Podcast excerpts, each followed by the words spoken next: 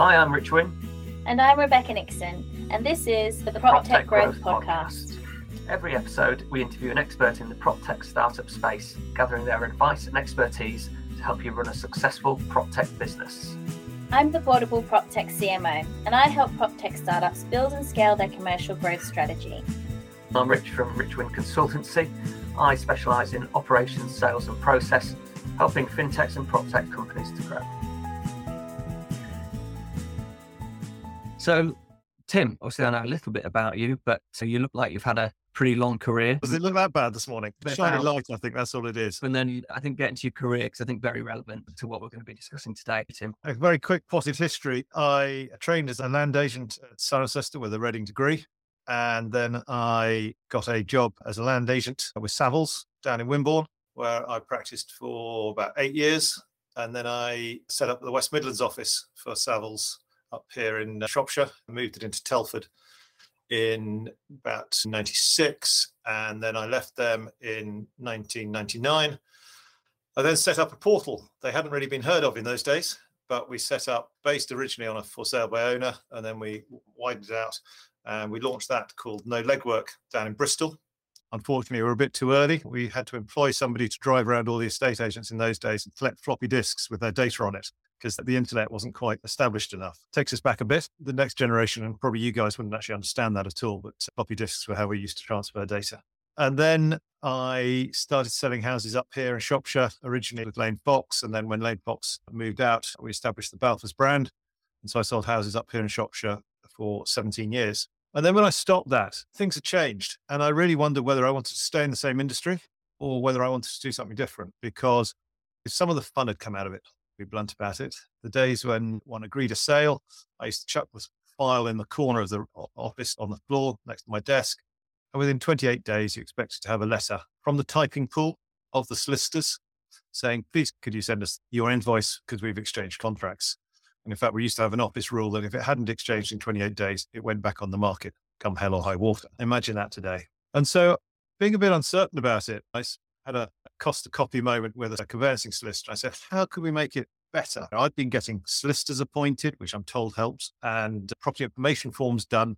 But to be honest, they'd often sat on my file or the solicitor's file. We hadn't been doing a lot with them. And I said, how can I help my clients with this information? And I almost wanted a, a box in the corner, a, a star in the corner of the advert saying partially prepared or started preparation to tell the buyers that we'd done some homework and we were serious about selling. Anyway, this conversation, one led to another. And that was with Steve Foden, who's a director of mine now in PIP Limited. And then the next person that he introduced me to was David Sanderman, who runs Essential Information Group, known as EIG. And they host about two thirds of the online property auctions or residential property auctions in the country. So they uh, service a lot of the agent sites. And he is obviously hosting title packs day in, day out and displaying them prior to the auction. So we thought that would be good for private treaty. So he's now a director as well of PIP Limited with his IT director, David Leary. And so we're the four directors. And what we've done is we've developed private treaty front end for his back end so that we can now offer to estate agents the back end serviceability of EIG, but for private treaty so they can open a data room for every property and display any information they like. Alongside that, I was introduced to the home buying and selling group quite early on in their days. And so I'm a participant, I think we call ourselves that. And I chair the logbook group for them. And I sit in the property data trust framework group as well. So that's a quick potted history of how I'm sitting here today. I'm quite interested in the portal from back in the day. How did that come about? Because that's obviously quite early thinking for that sort of thing. I remember for various reasons, I was lying in my bath and I can remember where it was thinking, hmm, maybe I haven't got a job in the morning. What am I going to do? And I thought, what's new at the moment? Well, I thought this internet's coming. There was a lot of talk about it in the late 90s. Rebecca, this was just pre the boom. The boom hadn't really started even there of dot coms and things. And so I thought, well, the internet, what's it going to be able to do? What is quite good is pulling together disparate information. That was my quick summary. So I said, well, how's this going to help agency? And I thought it was going to pull together all the information for a buyer. So you don't have to register necessarily with all eight estate agents in a town, you can go and see all the properties in one place. So that's how I started doing it. And I thought, and I'll admit, I did expand the for sale by owner. So I thought, well, actually, our original launch was owners think they want to be involved, but necessarily don't want to be more involved. And I wanted to give people the ability to be in control or seemed to be in control. So you could put your own property on the market, but the whole way along the line, there was a tick box. I want a photographer, press here. I want floor plans, press here. I want a for sale board, press here. And it was a cost. For sale board would be erected at 20 quid. Press here, goes on your card or whatever. Down to a full service, write my details for me, etc., etc. But also, I always had a full management, three grand, sell my house for me, or whatever it was, whether it's a percentage of the whole price, but on a fixed scale basis. So actually, I saw that it would be the top 75% of the same people, agents up and down the country would be doing the same jobs because it would all start with valuations. Because whilst everyone thinks they know what the house is worth, they don't. So first thing you do is, I want three valuations. But actually, you would be paying, and hear this, paying for those valuations in my best model, 50 quid a go or whatever they were, as opposed to the freebies that the industry dishes out today, trying to win the instruction.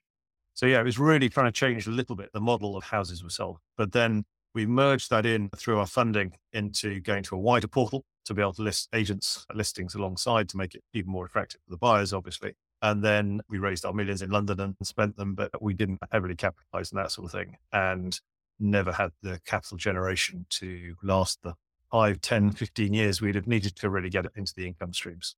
What did you learn from that? Because obviously, uh, every business you take learnings from it. I certainly learned myself is there's no harm in thinking big because when these things do kick off, they're great. That team, we still occasionally meet today.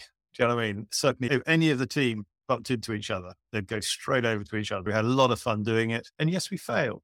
But kindly, one or two people said the Americans will always back someone second time around, not necessarily first time around, because you learn so much from it. So I think it's clear strategy. The one I slightly struggle with these days is everyone says make sure you get the volume in the business before you worry about the incomes. But I guess I'm slightly old fashioned in that the incomes do actually support the business. There's that struggle with this sort of modern scale up and then worry about it, a philosophy of today's world on the internet. But yeah, get a basic business that works and a model that works and then scale it. And the joy of technology, it scales very quickly if you get it right. So I think one of the hardest things for a prop tech is getting new customers and how's the take up been? I think the response has been hugely supportive by all agents from nationals to, to one man bands. And we've got one or two very kind people who support our philosophy very strongly. But initially, what we offered was what we refer to as a vanilla data room. We did the software. We provided a blank room into which you could put your information, or the seller, the agent, or the solicitor. And the honest answer is that was too big a jump for people, too many buttons to press. And the whole concept of how it works the agent was too big. And so the take up wasn't as we'd hoped. So we've actually gone back to the drawing board now and said, okay, everyone likes the theory and they know it's coming and these upfront packs and whatever, it's all going to happen, but we don't have to do it today. Let's do it tomorrow. And we've had a very strong market for agents. They've obviously just been chasing instructions full stop. In fact, I had someone the other day say, Oh, I've been so busy because I'm getting so many more instructions. So I mentioned these pitches, but I haven't had time to get around to opening them yet. You can't win sometimes. But now what we're offering is we're saying to agents that we will offer the seller to fund the searches ourselves at the outset. So we'll contact the seller by email and just say, we do offer these searches if you like it now, as long as you're happy to pay on success or instruct your estate agent to collect from the buyer on success, we will order your searches now. So if they run out of time, expire, or the property is withdrawn, that's our hard luck. But on success, we ask for payment. That's proving much more popular. So on the back of that, we're now looking at data reports and also title reports so that we can put a certain amount of information in there. And we do send them, the sellers, links to property information forms and that sort of thing. So the seller, when they appoint an agent, it all goes quiet. You know, they've had three or four agents contacting them, chasing their business. They appoint somebody and it goes quiet. Now, not for very long, hopefully, because people get the properties on the market pretty quickly. But sellers often want to be doing something in that period. And if they can got, start doing their legal forms, which they're going to have to do at some stage, best to get on with it, really. So there is a link that the agent can put on their confirmation of viewings or whatever. I might just add in here that live by the sword, die by the sword. I did sell a house a couple of years ago and I'd been a little bit carefree in the fact that I'd committed myself. I'd exchanged contracts on my purchase and not to be recommended. And I had three months to launch, market, and exchange and complete my property. And I said to my wife, it might be slightly hairy, but we'd give it a go. And I'm pleased to say I got everything in my PIP Vault ready property information forms, searches. I didn't get a survey done. And when I agreed a sale with the buyer, I knew that they had seen all the information on the PIP Vault because it does tell the agent who's looking at it and what they've downloaded and things. And uh, we agreed a two week exchange. They took a week's holiday in the States. They appointed a solicitor that they hadn't got appointed beforehand. She did manage to have three days off the following week, and we missed the exchange. We didn't achieve it in two weeks, but we did do it in two weeks and a day. So we like to Yeah. think that's a good start to the whole process. Yeah, definitely. And obviously, there's four of you with a lot of experience and business knowledge. We often ask the question is it better to start a company with a co founder or co founders rather than do it yourself? In your experience? My philosophy is a little bit of something that works is always better than a big chunk of something that's small. It's funny when you speak to people who've got a business idea, if you ever asked, say, Oh, can I speak to you about an idea? People think you're going to try and sell them some dodgy sign up marketing. I'm a great believer in the more people you talk to about your idea, it could get borrowed by somebody else, but it gets honed. The more people you discuss the idea with, the way it works with, the more people know about it. But also, your business model is always slightly tweaking. The idea that you start on day one and you have your business model and that's set in concrete, you've got to be flexible every day. You're looking at ways you can tweak it, change it. And if you're writing a business plan out to somebody, it's different for every person you send it to.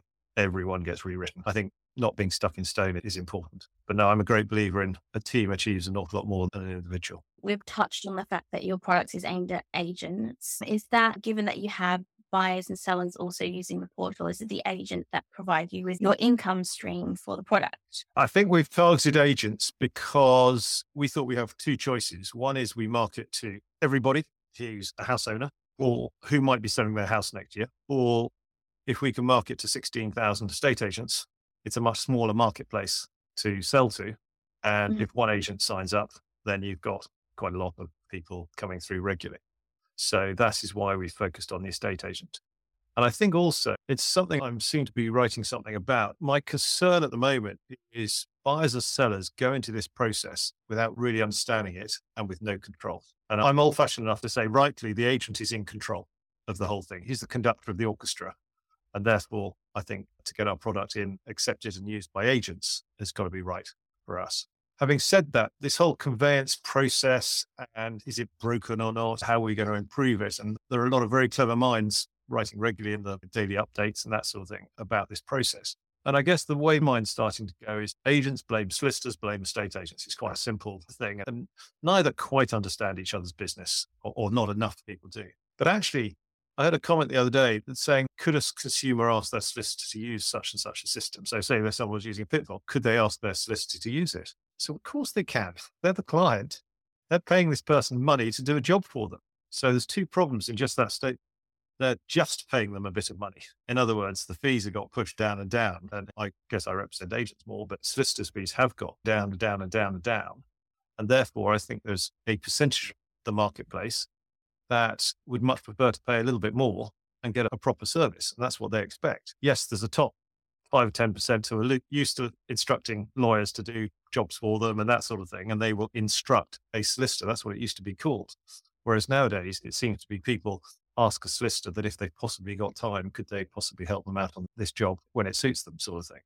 And I think that balance is wrong. And that's maybe where the whole conveyance process is grinding down because maybe they're not paid enough to do the job they're doing, but it's not an instruction. No one's instructing them to act on their behalf.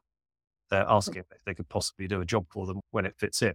And that's the balance we've got to get right. I think we've got to get the power back in the consumer. And so the whole consumer needs to understand a little bit more about the process. It's got to be simpler. I think with what we're seeing in prop tech now is we're seeing a real push towards transparency on the consumer side of things because the frustration and confusion on the consumer side is I'm paying for this and it takes so long. If you can see what's happening and when it's happening, then you don't mind paying someone to do a good job. Exactly. And my pet hate is uh, some of these progress bars because they Mhm. almost don't tell you a thing. Yes, you can see it's vaguely going up. They're random aggressions and you might get to four in a week and then it still takes six months to get to the end. I'm afraid I don't think those are answering the question. But it's interesting what you said there, Rebecca, is you said transparency. And I guess the bit that's made me think about empowering the consumer more, and maybe they are the, the hub that have got to be empowered to instruct people and things, is a car. We use the car analogy a lot. I don't know whether either of you two have bought a, a second-hand car recently. but I can just about bet my mortgage on it that you would not have parted with a penny before you checked out the paperwork and knew exactly what you were buying. Now, there is a difference between the car market and the house market in that the car market is possibly only your second highest uh, expensive asset that you buy, whereas the house is the most expensive asset. And the big difference is, let's face it, there are some cars that you could sell and buy a house with nowadays, but they are still generally controlled by the consumer car market, whereas the house market is completely different in that you just go along and like the look of a house and think you know what it's worth because the agent's asking some money for it and you agree a deal. You pay just the price, be blunt about it. And then the rest is just taken away from you into this black hole called conveyancing. And then you're told six months down the line, pay here, and this is what you own or you don't own. It's all falling apart. And that's, I think, is a massive mismatch area. So what we should be doing is we should be empowering the consumers to be able to know what they're buying. They should be asking more questions. They should know more information at the point of agreeing a sale. I'm not saying everything. Am I expecting everyone to sit down and read the title papers and everything else? No, but they should know there are restrictive covenants on this property. It should be summarized out. It is private drainage or it is whatever. Because to some people, not being on mains drains is a no no. And much better to get that out there at the beginning. Because however much they like the house, if they end up going to see the solicitors in 16 weeks' time or 23 weeks' time, whatever it is, here's your report on title signed and then exchange, they're never going to be happy in that house because it's got the wrong drainage. And I really believe we shouldn't be running an industry that sells the wrong thing to the wrong people. I don't think it helps anyone. And also, warts and all, you can get away with sheer murder when someone's falling in love. But once they've agreed a deal, then it's always downhill from there. And so that's where I'm working on at the moment. There are two different markets there, but why are they so different? One works really well, the car sales market. Nobody seems to complain because they know it's their liability. Now, yes, in a house, you get the solicitor to come on, on your behalf. But are they ready? And too many times I read the comments after some of these articles that are written, Peter Ambrose, the like, and people say, oh, but the solicitor's always acting in the client's best interest. I don't think that is always the case, I'm afraid. When I speak to people who are in the process of buying a house, they don't feel that the solicitor is acting on their behalf.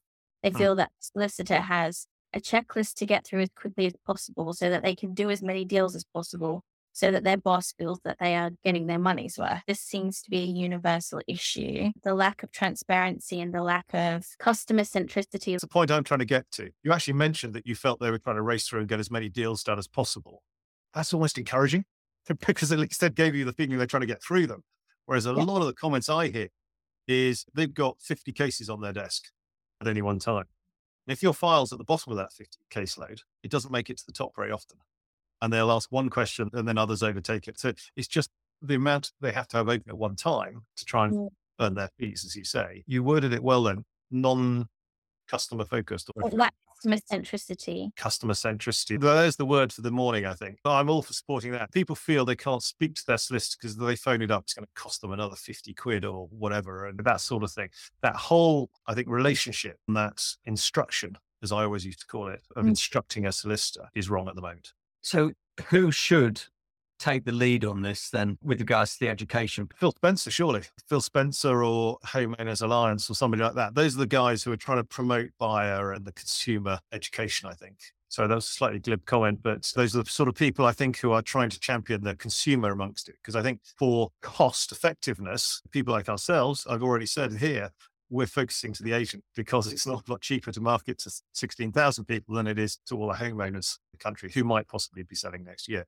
However good the algorithms are now at telling us who's going to sell which year, nobody actually knows who's going to wake up next year and decide they're going to sell. So I think that's my take on it. That's why we're focused on agents and not the consumer. Or is it a government thing to come in and help? Is that where the government should be coming and helping? There are certain bits in the ministry are helping through the home buying and selling group, buyers guides and sellers guides and that sort of thing. And it's just that general education. And it needs a bit of a jolt, I think, to rebalance things. The days when I was wondering, should it be the agent orchestrating it? The agent should know good solicitors that they can recommend. But I was with an agent who I didn't know on Friday. And within seconds, he was saying, I don't recommend any conveyancer now because he doesn't have faith in anybody. And that's a pretty poor reflection. When I sold my house, the buyer said to me, Who should I appoint? You know, knowing I had been an agent on the patch for 17 years beforehand. So they said to me, Who do I go to act on for me? And I slightly struggled to know who to put forward because I wanted it done in two weeks. And did I know somebody who would definitely work in that time? So we did find someone great. The names didn't jump out at you. to act in that sort of Okay. One thing I think the industry haven't stepped back and said is we're all looking at improving things, speeding up conveyance. Those words are everywhere. That phrase is everywhere. But how fast do we want to make it? And I think there's a lot of decisions. There must be times prop tech world where we're looking saying, how quickly do we want it? Auction does it instantaneous Exchanges on the fall of the gavel back. Is that where we should be? Should we be getting contracts ready for everything and just doing it, even if it's agreed privately are you ready? Yes. I don't think so. I think people do need that. I always say Esther Rantzen cooling off period or whatever. I think she brought that in, didn't she? I think two weeks is about right. And I think as an industry, we should have almost that debate saying what is right for houses to sell? What should we be aiming at? Should we be aiming at two hours, two weeks, two months? And I think if everyone could exchange, when I started 20 years ago selling houses, 25 years ago, it was 28 days to exchange, standardly 28 days to complete there afterwards. That was the norm, but it always happened on a Friday. So it wasn't quite 28 days. So I think the target should be two weeks to exchange, then six, eight weeks completion. People mm-hmm. like that time sometimes to pack their bags, to have their goodbye parties, plan and start getting the things they want to put in the new house and that sort of thing. So I'm not saying everything's got to be a rush. And I believe I did hear something in the mortgage world that when they were looking to digitize the mortgage world, they were given the challenge that a buyer should be able to get a mortgage instantaneously if they wanted to almost, but certainly within that two week period. They could be quicker, but the two week period is the ideal. I think that's really interesting because I like this shift away from going, it should be faster, it should be easier, it should be more streamlined. Two weeks, it should be completed in two weeks. Let's work back from there and see what needs to happen in order for us to meet that target as an industry. So I think that's a very interesting point that you've made there. I would really like to see people have a vision, whether it's two weeks or whatever the time frame is, to have a vision of how it should work and we all come together and work together to try and make that happen. But I'm also interested are you using that as your value proposition to agents? Because given that we're trying to make things more customer centric, there's a level of motivation for them to make things more customer centric because their customers will be happier. And therefore, that's a strong selling point for them to get on board with product. But the reality offer comes down to the bottom line. They can turn deals around in two weeks, then that's better for their cash flow. It's better for them as a business. And I'm wondering if you're using those sorts of vision statements as selling points, or if you have a different strategy for selling it to agents.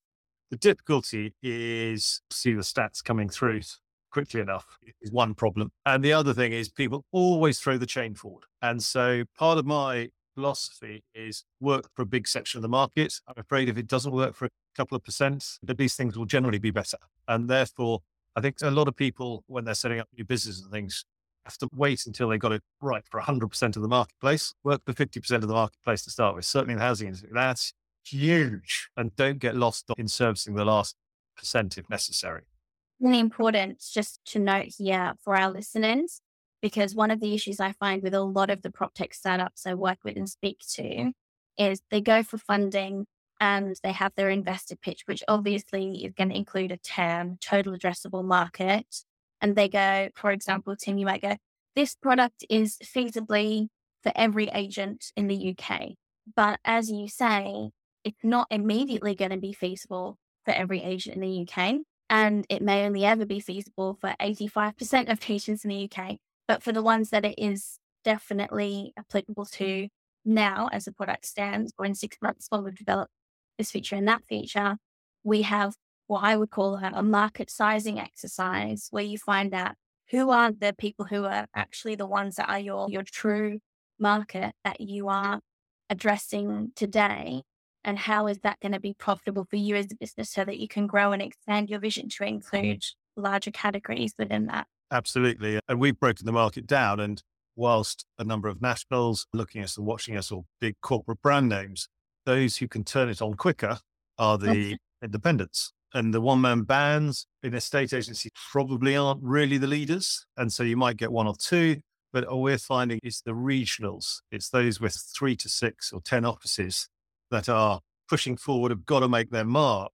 And mm. one guy can give that a go and I'm going to put that into my teams. Every big market breaks down into smaller and smaller sections, and you've got to find out that works for you. And I think that's exactly it. It is what works for you. I think we saw the stat each agent or agency has about 13 to 14 bits of prop tech that they use, which is relevant to their job with regards to adoption. Obviously, taking another one on they really have to see the benefit of it. I think with regards to disruption with the market, I don't think in prop tech that's the thing anymore. I think the way to get things done is through integration.